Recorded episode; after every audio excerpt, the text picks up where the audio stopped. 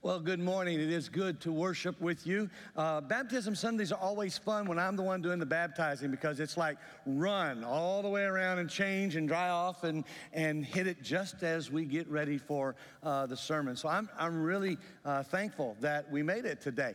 So um, here's the deal uh, we're launching a series that we call plant. Now, if you've been around East Side for a few months, you know that uh, about 30 days ago, we began a plant initiative, which is an opportunity for us to learn what it means individually and in groups, corporately, to, to find out um, kind of how we develop this connection with God through Jesus Christ. And the word plant was chosen because it's in an acronym. That's what churches do, right? And so it stands for prepare. The P in it is for prepare. The L is for lean into God's word. And then the A is analyze that word in terms of how it applies to your life. And then the N is for next steps. What is the next thing you're going to do because of what you've learned? And then the T is for taking that and going out and doing something with it in your life. And so uh, today, uh, as we're entering the last half of that 60 day emphasis, we're going to do a series that starts today and runs through um, the Sunday after Thanksgiving. And, and so this morning, we're going to start with this word prepare. What, what, what does it mean to prepare? Uh, what does it mean to prepare your heart? Um, and, and there's a story, again, this entire series uh, of this initiative is, is a, really a walk through the Gospel of John. And now that we've been in it for 30 days, we're at the place where um, we're in John chapter 7, John chapter 8, and there are some things that happen in this, in this part of Scripture that if you don't know the historic context, you won't understand what the meaning is for the people in that day and for us in this day. And so I need to tell you a little bit about what's going on. Because you see, there's a difference in being permanently changed and being temporarily changed. Um, so, some people are temporarily changed. They decide that they're going to follow the rules, they're going to obey all the commandments, they're going to put their best effort and they're going to work really, really hard, and they're going to just like follow the religious systems, and they think that will change them. But the bottom line is, changed lives are only really changed when there are changed hearts. When, when hearts are changed, then behaviors follow. But when behaviors change, they will temporarily do, do that, but not permanently. And it's important to know the difference between permanent and temporary. Uh, I'm walking through that again in my life because I have granddaughters. Uh, we have a three year old granddaughter and an 18 month old granddaughter. And things that I remembered long, long ago when I had little boys that were that age, they're still true today. For instance, for instance, you need to know the difference between a permanent marker and a temporary marker. Because uh, if it's a permanent marker, it's going to be there for a while. And uh, last weekend, uh, I was away uh, with my family, uh, and Becky and I took our granddaughters um, and took them and stayed overnight in a hotel, the four of us in a room. Uh, and obviously, if you're going to be overnight in a hotel, and yes, there was a swimming pool and there was pizza involved, and I'm trying to be the world's greatest grandfather, right? And, uh, and, and all that's involved then somewhere along the line, there is that moment where you say, just color, okay? Just. And here's what I know if you don't know the difference between a permanent marker and a temporary marker, you're going to end up with something permanent on a couch in a hotel. I'm just saying, okay? Um, if, if, anybody in Kankakee, Illinois at the uh, Hampton Inn is watching this, I will pay you whatever you bill me, okay? Uh, but, but just let you know that, uh, that, that, that, that that difference between permanent and temporary is essential. And so, what's going on in John chapter 7 and John chapter 8 is that there's something called the, the, the, the um, Feast of the Booths or the Feast of the Tabernacles. And what it is, is a, a way in which the children of Israel, the Jewish people, would remember the time that you just sang about a few months ago, where in the middle of the wilderness, in spite of their disobedience. You remember, they wandered 40 years in a desert, in a wilderness, because when they got to the river, that was between them and the promised land, they sent 12 spies over to see what was going to happen. And uh, two of the spies came back, guy named Joshua, guy named Caleb, and they said, Man, if God's with us, we can do this. But the other 10 came back and said, Are you kidding me? There are giants over there, all right? These people, the cities are fortified. There is no way. We don't have the, the equipment, we don't have the experience. We, we can't do that. And they convinced all the children of Israel that God wasn't big enough to handle their problem. And as a result, God said, Fine. If you don't believe I can handle what's going on, then I'm just going to let you try to do it on your own resources. So I'm going to let you go for 40 years in the wilderness you just traveled. And you're going to wander around in space you were intended just to cross over. But you're going to stay there for a little while, for 40 years, until everybody who rebels dies. Now that sounds harsh, right? That sounds like, oh, wait a minute. What kind of God is that? Well, it's the kind of God who would let your choices determine the consequences of your life, but would also still love you. Because what this Feast of the Tabernacles or Feast of the Booths was about was the fact that in those 40 years, as you just sang, God provided manna from heaven, bread. God, God provided water, actually from a rock. Uh, God even provided honey for them in that time frame and quail who fell from the sky. God sustained them in the wilderness even though even though they would never see the promised land. Which tells me that God is a God who is loving, is caring even when we rebel. But it also tells me we have to know the difference between what's permanent and what's temporary. Because the wilderness was temporary for the people who were coming up in the next generation. They had to spend their first 40 years of their life living the consequences of someone else's decision. But then they ended up receiving the promised land and everything that went with it. And what, what Jesus is doing in John chapter 7 and John chapter 8 is he's coming into the city of Jerusalem during the Feast of the Booths when they would take a week. And by the way, uh, the, the, the, Jewish nation still celebrates. This year, this year, the Feast of the Booths, the Feast of the Tabernacles, was the last week of September into the first few days of October. It's a harvest festival every year. And so Jesus knows this is going on. And there's an interesting dialogue in John chapter 7 between Jesus and his brothers, where the brothers are. Uh, where, where the brothers look at him and say, Hey, it's time for the Feast of the Tabernacles. Are you coming up with us? You need to come up there. You're doing these things out here in the countryside where nobody knows you, but this is Jerusalem. We're going to travel up there. You need to come with us. And, and when they did, he said, No, no, you guys going up. It's not my time yet.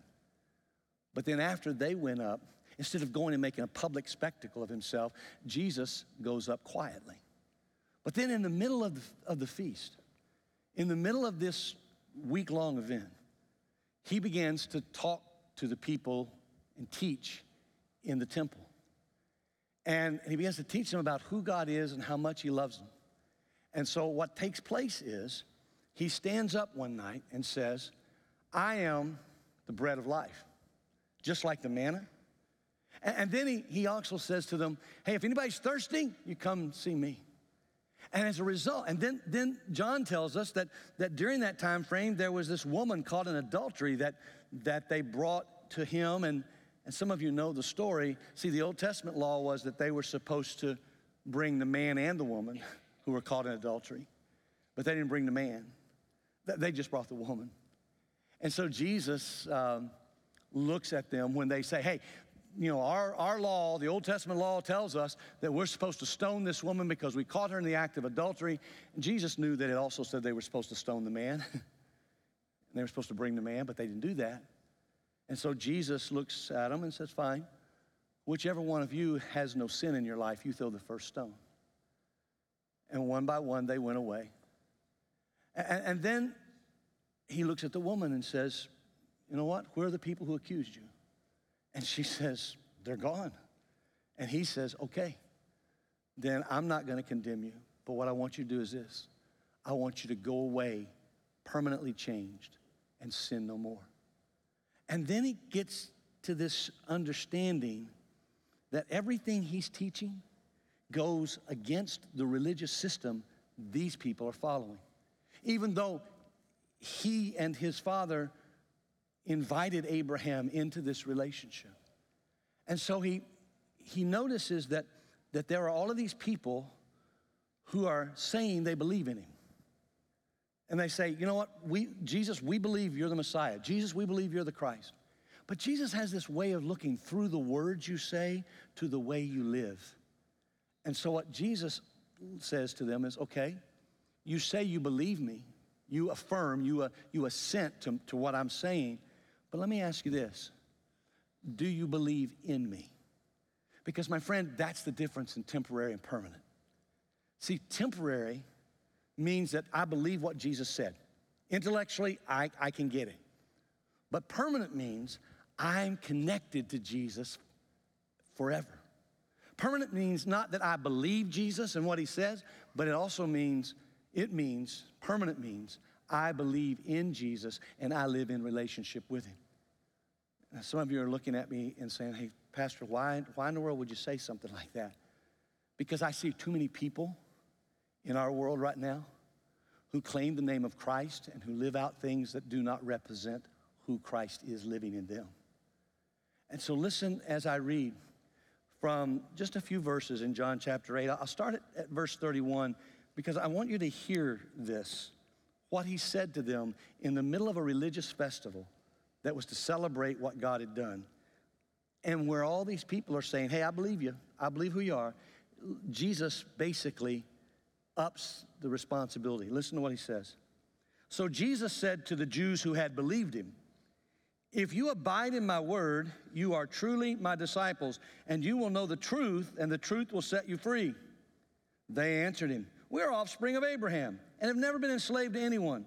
How is it that you say you will become free? Jesus answered him, Truly, truly, I say to you, everyone who practices sin is a slave to sin. The slave does not remain in the house forever, the son remains in the house forever. So if the son sets you free, you will be free indeed. I know that you are offspring of Abraham, yet you seek to kill me because my word finds no place in you. I speak of what I have seen with my father, and you do what you have heard from your father. Jesus is looking at these people, and I think looking at us in the 21st century and saying, listen, it's not enough for you to say you believe. It's, it's more important that you abide in me. Because here's what Jesus knows, and he wants us to know changed lives require changed hearts. And changed hearts are the result of abiding in Jesus uh, you, what do you mean, Pastor? Changed hearts are the result of abiding in Jesus. Well, when, when Jesus looks at these people and says, hey, listen, if you abide in me, if you abide in my word, I mean, look, look at the way that, that he says it for them. If you abide in my word, you are truly my disciples, and you will know the truth, and the truth will set you free. Now, how many of you have heard Show of, show of hands on this one, okay? How many of you have heard that phrase? You will know the truth, and the truth will set you free. Heard that one? Yeah. Okay. All right. So, so I mean, it's on plaques, it's on statues, uh, it's been co-opted, and it's taken completely out of the context of the way Jesus said it. Because when we say in our culture, you'll know the truth and the truth will set you free, it's like you gotta, you know, you gotta tell us the objective truth. But we're living in a culture right now that has no objectivity. Everything is subjective. You've got your truth, I've got my truth. And, and, and people just look at each other and go, well, you just do your thing, I'll do my thing. You don't have a right to tell me anything. I, I you know, I wouldn't dare tell you anything. We're just gonna, we're just gonna coexist. We're just gonna coexist, except for one thing. Jesus is the truth. And so what he's saying is, if you abide in my word, and you're truly my disciples, he's saying, hey, there's a condition to this truth. The only way you know truth is to know Jesus. The only way you will have truth that will set you free is to stay in connection with Jesus. Now, now here's the deal. When we read this it says, if you abide in my word, for those of us who've gone to church, we can automatically hear people saying, this is the word of God. It is the word of God. I'm not arguing with that. It is the written word of God. What I need to tell you is, that's not what Jesus is talking about. When Jesus says, If you abide in my word, he said it to a group of people, most of whom did not read. And what Jesus was saying to them is this I am the word. You remember? Remember those of you who've read first read chapter one of John? If you're doing the plant series, those first few, those first few days, when it's talking about the creation of the world, and it starts, I mean, this whole gospel starts out with what? In the beginning was the Word, and the Word was with God and the Word was God. So, what Jesus is saying to you is not, did you win the scripture verse memory contest in Sunday school? He's not saying, do you know the Bible from cover to cover and can you quote all these memory verses? That's not what he's saying. When he says, if you abide in my word, what he's saying is, if you abide in what I'm teaching you, if you abide in who I am, if you have a connection with me, that, that, that is how you are known as truly my disciples. Because, see, if you just limit it to, to the Bible itself, which is the written Word of God, then you miss the spoken Word of God. You, you miss the incarnate Word of God. The Word became flesh and dwelt among us. If you just limit it to the memory verses you know, you end up missing the life that you have. And what, what Jesus is saying is look, I want you to abide in me. That, that word abide means to rest. It means to stay connected. It means to, to find your source of life in this connection with Jesus and who he is. Uh, some of you have heard me tell this story. In fact, for those of you who keep count, I'm going to tell you two stories today that I've already told you before, and you have to listen to them, okay? Because the meaning is still the same. I had a young man tell me one time, Well, my, my daddy keeps account of every time you tell a story again, Pastor. And I looked at him and said, Fine. You tell your daddy that when he starts living the truth behind the stories, I'll stop telling them. Until then, you're going to hear them again, all right? And you're going to hear this one and another one today because of the truth they have connected to this passage. Not because I couldn't find a better one, but because these are really powerful in my life. See, one of those things was that I, I preached a funeral for a man in my first church. I'd been there four or five years. He was a man who, honestly, he would every Sunday come out and ask me some question. I, I never wanted to play Bible trivia with this man. He knew, do you know how many left handed archers are mentioned in the Bible? I'm like, what? Who cares whether they're right handed or left handed? I don't give a rip, all right? What do you mean? And then he would have, he, would always have, in the Wednesday night Bible study, he'd always have some off the wall question and this kind of thing. And, and then he passed away. He was, he was in his late 80s. And he had six children, extremely successful children. I mean, very, very successful. A couple of them came to our church, but the others, some of them weren't involved in church at all. And after his funeral service, in fact, at the graveside, after we've placed him in the ground, people are kind of mingling around a little bit. One of the, one of the children that didn't go to our church eased up next to me and said, Hey, hey, Reverend, do you, uh, do you ever, do, do you ever like talk to people? I said, Yeah, every seven days I stand up and talk to people. And he's like, No, no, I don't mean like talk at people. I mean have conversation with people. I said, Well, sure. He says, Can I stop by sometime at this funeral service and my dad's death? I said, Sure, man, come on by. So he comes by a few weeks later, sits in my office, and says, Pastor, I just need to tell you something. There's a reason I don't go to church today. And there's a reason I have real hard questions about Christianity. Because you see, when we were kids, my father was a big believer in discipline. I'm like, oh, was he like a spare the rod, spoil the child kind of guy? He said, Oh, yeah, he was that way, but it was worse. I said, Was he physically abusive? He said, Well, that depends on your definition. It, it was pretty close, pretty borderline. But, but what I'm here to talk to you about today is that one of the things he did, because he believed that the Bible was the definitive everything. And if he could just get us to know the Bible, then we'd be all right. He said, and I learned some stuff from the Bible, and it's, it's okay, it's good. I'm thinking, I'm building my life around this book. What are you talking about? I'm building my life around the guy who inspired this book. What are you talking about? He goes, but, but you see, Pastor, it's kind of hard to embrace the Christian life and embrace the truth of Scripture. When your form of punishment as a child, whenever you did anything wrong and you're eight, nine, ten years old, is, to, is for you to go to the basement of your house where your father has a chair that he's nailed pieces of rope and belts to.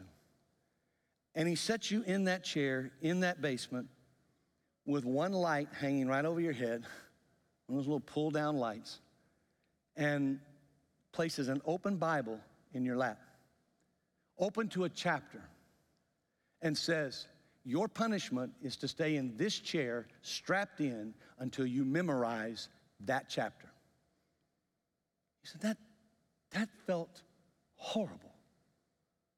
How, how can you tell people a God loves them when, he would, when, when someone would use their words, use God's word to do that? I said, simple. I tell people not to do things like that. Because you see, memorizing verses of Scripture is wonderful intellectually. Wonder, memorizing verses of Scripture will nourish your soul, but only if you are connected to the author. Only if you abide in Jesus. Because, friends, Jesus is actually confronting people who were treating the religious traditions, were treating the Old Testament law, treating the Ten Commandments, treating all the Torah, all the Pentateuch, all of, all of the wisdom literature, all of that as like the thing. And he says, Look, you have to abide in my word. Because what they're answering him is they're saying, uh, we're offspring of Abraham. We've never been enslaved by anyone. I, I think that is one of the most hilarious passages in all of Scripture. Jewish people in the first century, occupied by Rome, with Roman soldiers setting everywhere in the city of Jerusalem, particularly during one of the festivals when they increased the number of soldiers they had there because they had the zealots and the people who wanted to overthrow Rome. And so Rome sent more troops in during these festivals during the first century. And yet these people are looking at Jesus and saying, How can you say we've never been enslaved by anyone? It's like Jesus is going, Really? Look over there at that Roman soldier. Or, or, let's, let's talk about this. The very thing you're celebrating, the feast of the booths, the feast of the tabernacles, is because you were set free from Egyptian bondage. Oh, and let's not talk about the fact that between Egypt and today, your cities have been occupied and you have been literally taken out of your country for decades to Babylon. When your nation was overthrown, you've been enslaved the whole time. And yet you have the audacity to say, we're, we're not slaves to anyone. How can you tell us that we will become free? We're already free. And Jesus says, No, you're not. And it's not just because you've been pillaged and oppressed that you're not free. You're not free because freedom isn't about national freedom, freedom is about personal freedom. You can't have national freedom, authentic national freedom, until individuals have individual personal freedom. And individual personal freedom is based upon a relationship with the creator of the universe who knows you and invites you to live in connection, to abide with him, to stay connected with him. Because you see, abiding Jesus shows us the truth and it shows us who we are. It shows us ourselves. And knowing who we are and knowing who God is and knowing who Jesus is is what really sets us free. And so Jesus looks at these people and he says something really, really interesting. He says, truly, truly, which is a way of saying, man, this is really the truth. I say to you, Whoever anyone is who practices sin is a slave to sin. The, the slave does not remain in the house forever, the son remains forever. Now, when I read that verse, there's some of you going, What does he mean practice sin? Are there people who like sit around and they practice lust? or is he talking about people who just sit around and they and they practice lying? Are there people who just sit around and, you know, if they're really practicing at it, they're going to get better? No, that's not what he's talking about. In order to understand what he's talking about, you have to understand this word sin and what sin really is. So, for some of you, you've been living under some very, very painful false guilt and undue shame because you don't understand the word sin. Because you've tried really hard to be good. You've tried really hard to, to, to follow the rules. And, and I hear it all the time. I hear people say to me, Well, Pastor, nobody's perfect. Only Jesus was perfect. I've said that. You're right. Jesus is the only one who was perfect. But being sinless is not the same as being perfect. Being sinless is about your heart, and your actions follow your heart. So it's not about whether or not you have done something wrong. It's about whether you did something wrong knowingly. See, that word hamartia, which is translated sin, and which has as its core meaning missing the mark. In the context of the synoptic gospels and the gospel of John and most of the New Testament ways Paul uses it, has not just simply this thing of, oops, I messed up, ooh, I made a mistake. No, it has intent involved in it. So you need to understand, in, in, in my understanding of Scripture, sin is not what happens when you mess up. Sin is what happens when God's Spirit says to you, You just messed up. And you go, I don't care. I just keep doing what I want to do. So it's not about you and I trying to live perfection, it's about you and I trying to live abiding, abiding in Christ. Because here's what happens Jesus said, if you abide in my, in my word, in me, in my experience, then I'm going to set you free. Because that's the truth that sets you free. It doesn't mean you have to be perfect. It doesn't mean you can control everything. No, no, what it, what it means is you live in this relationship. And when you realize that you have grieved the heart of God, for, for those of you who are married, or those of you who are in long term relationships, do you remember the first time you um, actually did something unknowingly that hurt the other person's feelings.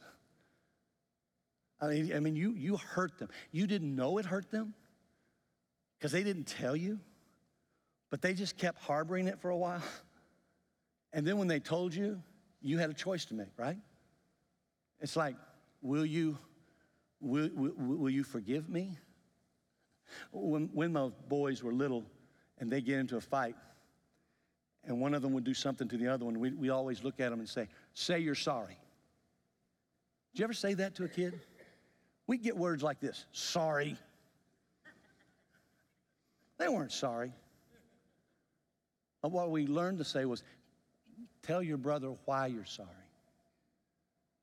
Well, I don't know.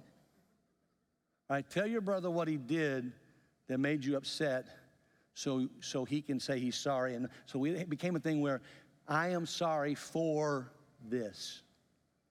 I'm sorry for that. When I'm talking about sin, when Jesus is talking about sin in this passage, he's not talking about you sinning by making a, a mistake that you didn't know was a mistake. But what he is talking about is the moment the Holy Spirit, and my friends, even if you're not a follower of Jesus, the Spirit of God is within you. Paul talks about this in Romans. Even if people have never heard of Jesus, there is the Spirit of God in them that will convict them of their sin. Most people call it a conscience. Now, I realize there are some people who are so sick they have no conscience. I also realize that number is growing in the world in which we live. But I also know that light always wins over darkness, and the Spirit of God, somewhere, even in the rebellious heart, is still there. And the Spirit of God will nudge that heart, and that heart has a choice at that moment in time. Do I sin in rebellion? And say, God, I don't care what you say. I don't care what Jesus said. I don't, I don't care at all. I'm going to do what I want to do. That's called sin. But I also know that when the Spirit of God convicts you, you can step into it and say, you know what? God, I didn't realize that. I am so, so sorry. Please help me become a better person. Help me become free from that. Forgive me and set me on another path. Because here's what I know that phrase, the truth, you'll know the truth, and the truth will set you free. Out of context, it's all about intellect. But in context, it's all about relationship. And when Jesus says, Look, I just want you to know everybody who practices willful disobedience to God is a slave to that disobedience. But I need you to know the slave doesn't remain forever in a house. See, the slavery in the first century was a slavery that you could work your way out of. But if the son, who is the head of the house after the father, who has all the authority that the father has given to him, says to the slave, You're free, then you are free indeed. Because here's the deal when you know the truth about, about yourself and the truth about Jesus, then it literally sets you free to live with a changed heart. Here's that second story I told you, some of you heard me tell before. I, I, learned it from one of my professors in my doctoral program at Emory University many years ago. The professor's name was Fred Craddock.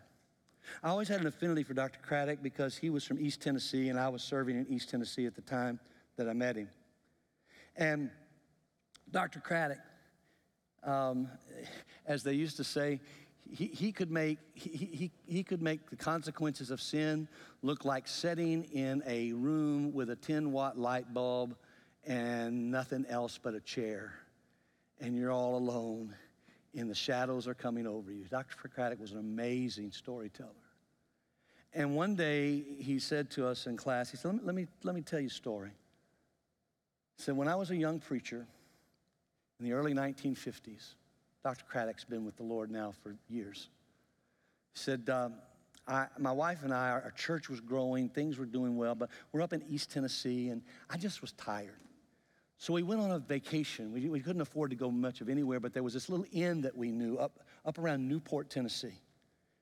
So we, we booked a reservation there in the middle of the week, and we thought nobody else would be there. And I just, we went up there to rest. And I really didn't want to see anybody. I surely didn't want to see anybody from my church. I just wanted to rest. And he said, the first night, the first night, we, we go down for dinner at this little inn. And, and, and as we're sitting there at the table, um, this, uh, that we noticed this elderly gentleman in his 80s who was walking table to table and greeting everybody and just carrying a little conversation. We thought maybe he was the owner, you know, lived nearby. We, we didn't know. But he pulled up next to our table and he looked at me and said, uh, Hey, what's your name? Well, my name's Fred. he wasn't about to tell him he was a preacher. Well, Fred, what do you do? Because I couldn't lie.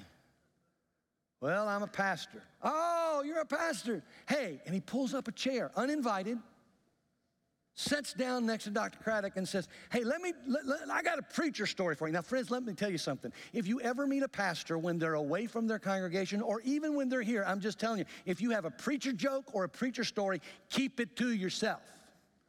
We've all heard them. Every pastor has heard them. The ones who haven't, the rest of us will tell them. Just let, let me just tell you, all right? And so he's like, oh man, I got to listen to this old guy that I don't know tell me a preacher story. He said, okay. He said, I was born up here in these mountains. It's in a little town, called the name of it. It's actually, the name's changed today. He was born in 1870, this man who was talking.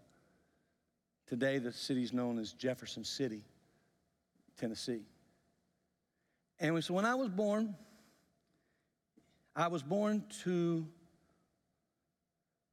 a young girl who had fallen in love with a man of quite a bit of prominence in our little town. His dad was the doctor. And um, problem was he was engaged to another lady of prominence from another prominent family. And they were to be married, and the whole town knew it. But he had an affair with my mom. And when, when it became apparent that she was pregnant, he then very quickly married his fiancee and moved out of town. Left my mom to fend for herself. Said she took in ironing, she, she cleaned people's houses, but it was a small town, Reverend. And everybody in the town was trying to figure out who was the father of that child my mom had. Who was my father? He said, in all of my life as a young boy, every time when my mother and I would walk down the street, you could just see people whispering. He said, and, and I, I grew up with such a, a sense of shame that, that, that, that I, I didn't have a dad. My, my, my mom wasn't married to the man she conceived a child by. And everybody in the town knew it, and everywhere I went, I, he said, I just, I just pulled back from people because shame and guilt are horrible things, Reverend. So, but then one day when I was about 11, 12 years old, he said, sometime around 1880, 1885, we were having a revival at the little church at the edge of town. He said, Now, you know, we didn't have TV, we didn't have radio, we didn't have electricity much. So when somebody came to hold a revival, it was a, it was a civic event. Everybody showed up. And everybody was talking about this preacher and, and how dynamic he was and how, how entertaining he was and what a great orator he was. And he said, I just, my curiosity got me. He said, I usually stayed out of places where people, where people would make me feel ashamed. And church was one of those places. But I heard so much about this guy that I, I, I went and I slid into the, to the back of the church building after the service had started. It was standing room only, but I, but I managed to find a little, a little stool over in the corner in the back, and I, and I sat there and I listened, and this man was everything they advertised. He was amazing. I'd never heard anyone who could, who could speak that way, and people would listen to him, and, and he, just, he was just amazing, and I just sat there in awe. So much so that I, I, normally I would slip out before it was over, but he was so good that I, I, I just was enthralled with him. And so I, I, I sat there and then suddenly realized the service was over and people were leaving and they'd queued up in all the aisles and there was no way for me to get out quickly. And as people stood from their pews and they turned to leave and, and they queued up in the aisles, I knew they were seeing me and I could feel the, I could feel the darts from their eyes and the question again, who is that boy's daddy? And I'm trying to get out because I just am feeling overwhelmed. And, and, and then as I'm leaving, suddenly I feel a hand on my shoulder. And I turn around and there, there was that preacher. And, and he looked at me and he said, uh, What's your name, boy? I said, Ben. He said, Well, Ben, I've been looking at you while I've been talking. And Ben, I just have to tell you, I know your daddy. He said, What? Nobody knows my daddy. I don't even know my daddy. He goes, Oh, no, no, Ben. I know your daddy. But this time he said people had stopped talking and were queued up and they weren't leaving. They're all wanting to know who is Ben's daddy? and the preacher says, Ben, I know your daddy. You are the child of God. He is your father. And Ben, he loves you. And Ben kind of rocked back on the chair in the mountain inn and looked at Dr. Craddock and said, Fred, you need to know that changed my life. No longer did I wander around about knowing who I was, but for the rest of my life, I knew I was a child of God and I was loved. And it didn't matter who my earthly father was, my heavenly father loved me. And I learned that that was enough. Dr. Craddock said, the man leaned over and said, Thanks for letting me interrupt your dinner. See you later. And walked off. The waiter came at that point to bring the check for the end of the meal. Dr. Craddock said, I, I looked at him, I said, Hey, that, that man Ben, said, Do you know, do you know him? Does he work here? He goes, Oh, no, sir, he, he doesn't work here, but he just lives down the road, but he just loves people and he comes down and he just talks and visits with everybody all the time. And everybody seems to love him. He's really not a nuisance at all. He goes, No, but he just told me the most wonderful story. Could, could, do you tell what's his last name? He said, Oh, you didn't recognize him. That's Ben Hooper. Ben Hooper. Dr. Craddock said, I, I remembered when I was growing up in East Tennessee studying in the little small country elementary school where I went. Hearing our teacher talk about Ben Hooper, governor of the state of Tennessee from 1910 to 1917. Ben Hooper, the only person born out of wedlock to ever be elected governor of the state of Tennessee. Ben Hooper who became one of the most influential men in the early part of the 20th century in the state of Tennessee and in Washington, D.C., who raised his family, who lived his life to honor Jesus Christ and all he could do. Ben Hooper, who finally figured out who his daddy was. See,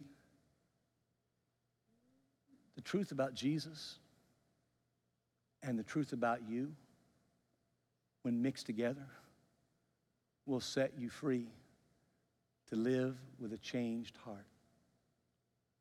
Which is why Jesus said to the people, So if the Son sets you free, you'll be free indeed. I know that you are offspring of Abraham, yet you seek to kill me because well, the things that I'm telling you find no place in you.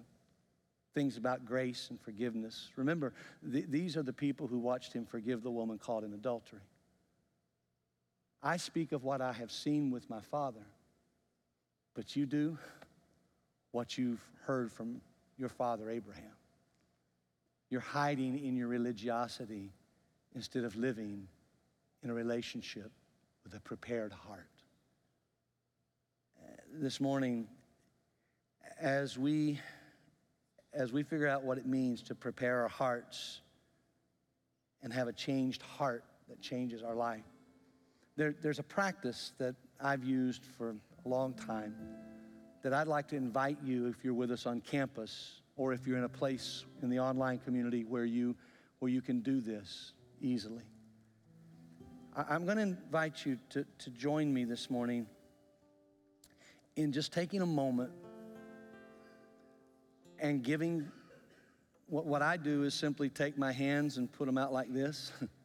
Sometimes I'll even like make a fist with them. And I visualize in my fist all the things that cause me anxiety and worry. I don't do this every day, but when stuff gets tough. And, and what, I, what I visualize doing is saying, you know what? I'm going to open that up and let it go and place it at the feet of Jesus. And say, Jesus, here's my anxiety. Jesus, here's my pain. Jesus, here's my heartache. Right here, right now. And then I just breathe out. And then after a moment, turn my hands over. And at that point in time, I begin to breathe in. And as I do, I pray a little breath prayer that says, Jesus, Son of David, have mercy on me. Give me what you know I need for all of the stuff in my life. And so this morning, if you're on campus, I just want to ask you would, would you join me in doing that as our prayer today? Would you just kind of put your hands out, palms down? If you're really having a tough time, just make a fist with it. And then just take a moment and exhale.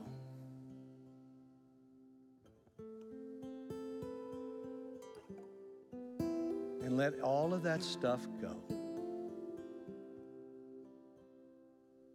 And now, would you take a moment and turn your hands over and inhale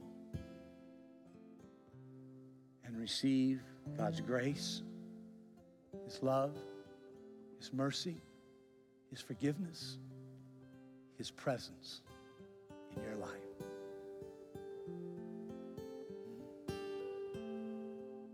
you're on campus, would you stand with us and sing these words?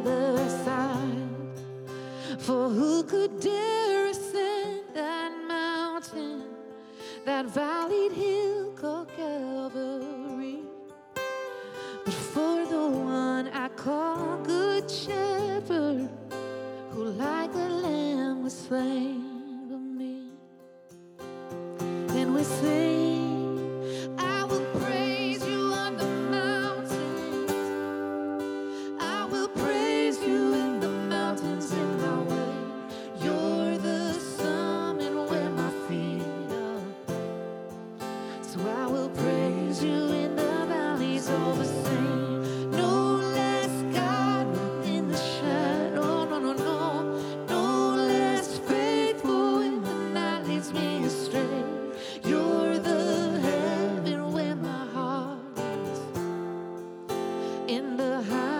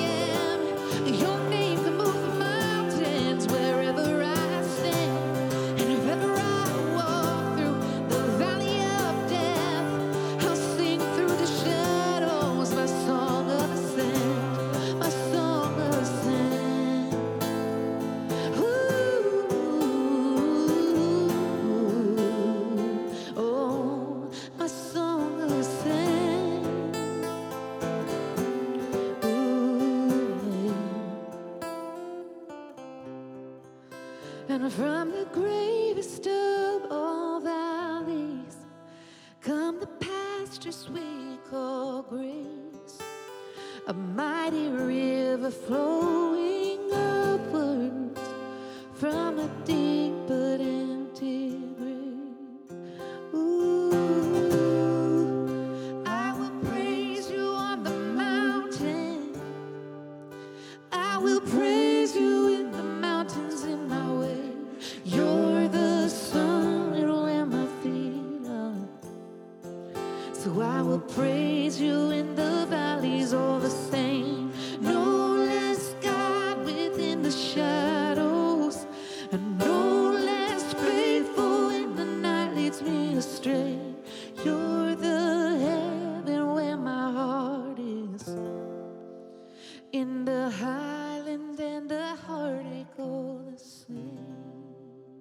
pray with me? Heavenly Father, thank you. Thank you that you are the one who sent your Son to show us how much you love us. And that no matter what's been done to us or what we've done, you find healing for us through what Jesus did on the cross.